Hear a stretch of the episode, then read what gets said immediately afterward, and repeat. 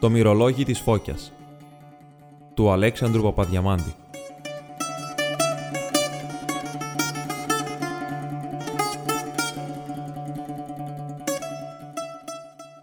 Κάτω από τον κρυμνών όπου βρέχουν τα κύματα, όπου κατέρχεται το μονοπάτι, το αρχίζον από τον ανεμόμυλον του Μαμογιάννη, όπου αντικρίζει τα μνημούρια και δυτικός δίπλα εις την χαμηλήν προεξοχήν του γυαλού, την οποίαν τα μαγκόπεδα του χωρίου, όπου δεν πάβουν από πρωίας μέχρι εσπέρας, όλον το θέρος να κολυβούν εκεί τριγύρω, ονομάζουν το κοχύλι. Φαίνεται να έχει τιού τον σχήμα. Κατέβαινε το βράδυ-βράδυ η γριαλούκαινα. Μία χαροκαμένη πτωχή γραία κρατούσα υπό τη μασχάλιν μία αναβασταγήν. Διαναπλύνει τα μάλινα συνδόνια της, εις το κύμα το αλμυρών, ήταν να τα ξεγλυκάνει στην μικράν βρύσιν το γλυφονέρι, όπου δακρύζει από τον βράχον του συστολίθου και χύνεται ήρεμα εις τα κύματα. Κατέβαινε σιγά των κατήφορων, το μονοπάτι, και με ψήθυρον φωνήν έμελπεν εν πένθυμον βαθύ μυρολόγη. Πέρουσα άμα την παλάμινη στο μέτωπόν της, δια να σκεπάσει τα όματα από το θάμβος του ηλίου, όπου ευασίλευεν στο βουνόν αντικρή, και ακτίνες του εθόπευον κατέναντίν της των μικρών περίβολων και τα μνήματα των νεκρών πάλευκα, ασβεστομένα, λάμποντα εις τας τελευταίας του ακτίνας. Ενθυμείτο τα πέντε παιδιά της, τα οποία είχε θάψει στο αλόνι εκείνο του χάρου, εις των κήπων εκείνων της θωράς, το εν μετά το άλλο, προχρόνων πολλών, όταν ήταν νέα ακόμη. Δύο κοράσια και τρία αγόρια, όλα εις μικράν ηλικίαν της είχε θερήσει ο χάρος ο αχόρταστος. Τελευταίον επήρε και τον άνδρα της, και της είχαν μείνει μόνο δύο ιοί, ξενιτευμένοι τώρα. Ο Ιης είχε υπάγει της ύπων εις την Αυστραλία και δεν είχε στείλει γράμμα από τριών ετών. Αυτή δεν ήξερε τι είχε να απογίνει. Ο άλλος, ο μικρότερος, εταξίδευε με τα καράβια εντός της Μεσογείου και κάποτε την ενθυμεί ακόμη. Της είχε μείνει και μία κόρη, η παντρευμένη τώρα, με μισήν δεκάδα παιδιά. Πλησίον αυτή η γριαλούκαινα εθίτευε τώρα εις το γύρας της και δι' αυτήν επήγαινε τον κατήφορον το μονοπάτι, δι' να πλύνει τα χράμια και άλλα διάφορα σκουτιά εις το κύμα των αλμυρών και να τα ξεγλυκάνει στο γλυφονέρι. Η γραία έκυψε εις την άκρη χθαμαλού, θαλασσοφαγωμένου βράχου και ήρχισε να πλύνει τα ρούχα.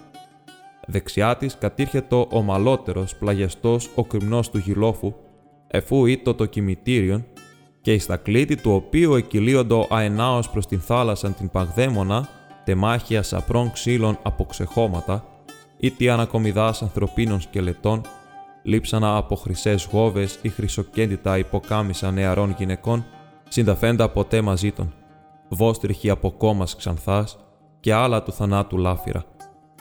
Υπεράνω της κεφαλής της, ο λίγων προς τα δεξιά, εντός μικράς κρυπτής γλάκας, παραπλεύρος του κημητηρίου, είχε καθίσει νεαρός βοσκός, επιστρέφων με το μικρόν κοπάδιν του από τους αγρούς και χωρίς να αναλογιστεί το πένθυμον του τόπου, είχε βγάλει το σουράβλι από το μαρσίπιόν του και ήρχισε να μέλπει φεδρών πιμενικών άσμα.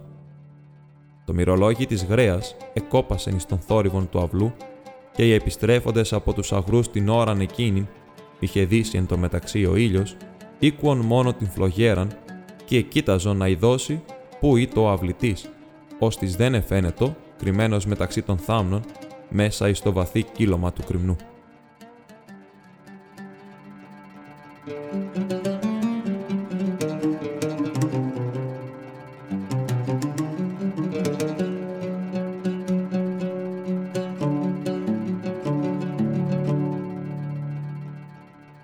Μία γολέτα ήταν σηκωμένη στα πανιά και έκαμνε βόλτες εντός του λιμένος αλλά δεν έπαιρναν τα πανιά της και δεν έκαμπτε ποτέ των κάβων των δυτικών. Μια φώκη, βοσκούσα εκεί πλησίον εις τα βαθιά νερά, ήκουσεν ίσως το σιγανόν μυρολόγι της γραία. Ελθέλκθη από τον θορυβό διαβλών του μικρού βοσκού και ήλθε παραέξω εις τα ριχά και τέρπετο εις τον ήχον και ελικνίζετο εις κύματα. Μία μικρά κόρη, ή το η μεγαλύτερα εγγονή της γρέας, η ακριβούλα, εννέα ετών, ίσως την είχε στείλει η μάνα της ή μάλλον είχε ξεκλεφθεί από την άγρυπνον επιτήρησή της και μαθούσα ότι η μάμη ευρίσκετο εις το κοχύλι, πλήνουσα εις των Αιγιαλών ήλθε να την έβρει, για να παίξει ο λίγον εις τα κύματα.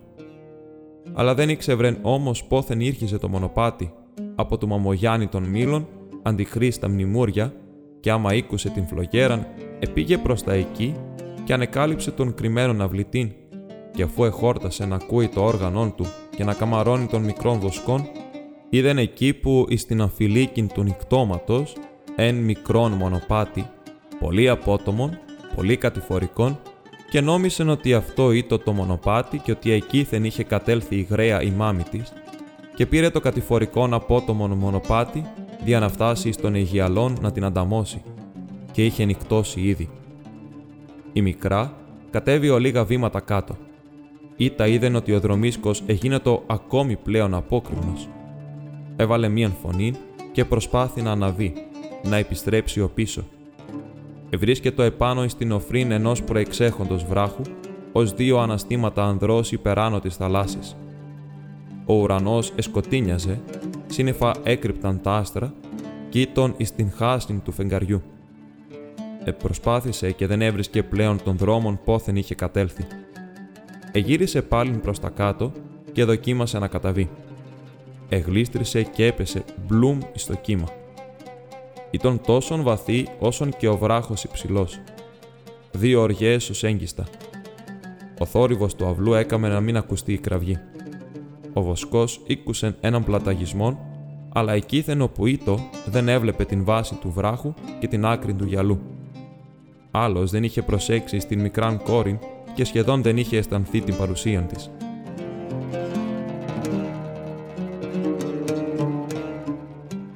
Καθώς είχε νυχτώσει ήδη, η γραία Λούκαινα είχε κάμει την αβασταγή της και ήρχισε να ανέρχεται το μονοπάτι επιστρέφουσα κατοίκων. Εις τη μέση του δρομίσκου ήκουσε τον πλαταγισμόν.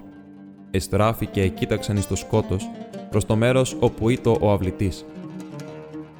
«Κίνο ο σουραυλής θα είναι», είπε, διότι τον εγνώριζε. Δεν του φτάνει να ξυπνά τους πεθαμένους με τη φλογέρα του, μόνο ρίχνει και βράχια στο γυαλό για να χαζεύει. Σημαδιακός και ατέριαστος είναι. Και εξικολούθησε τον δρόμο της. Κι η γολέτα εξικολούθη ακόμη να βολταντζάρει στον λιμένα. Και ο μικρός βοσκός εξικολούθη να φυσά τον αυλόν του εις την σιγήν της νυχτός. Κι η φώκη, καθώς είχε έλθει έξω εις τα ριχά, ήβρε το μικρόν πνιγμένο σώμα της πτωχής ακριβούλας και ήρχισε να το περιτριγυρίζει και να το μυρολογά πριν αρχίσει τον εσπερινόν δείπνο της. Το μυρολόγι της φώκης, το οποίο μετέφρασαν εις ανθρώπινα λόγια εις γέρον ψαράς, εντριβής εις την άφωνον γλώσσα των φωκών, έλεγε περίπου τα εξής. Αυτή ήταν η ακριβούλα, η εγγόνα της γριαλούκιανας. Τίκιανε τα στεφάνια της, κοχύλια τα πρικιά της και η γριά ακόμη μυρολογά. Τα γενοβόλια της τα παλιά, σαν να είχαν ποτέ τελειωμό τα πάθια και οι καημοί του κόσμου.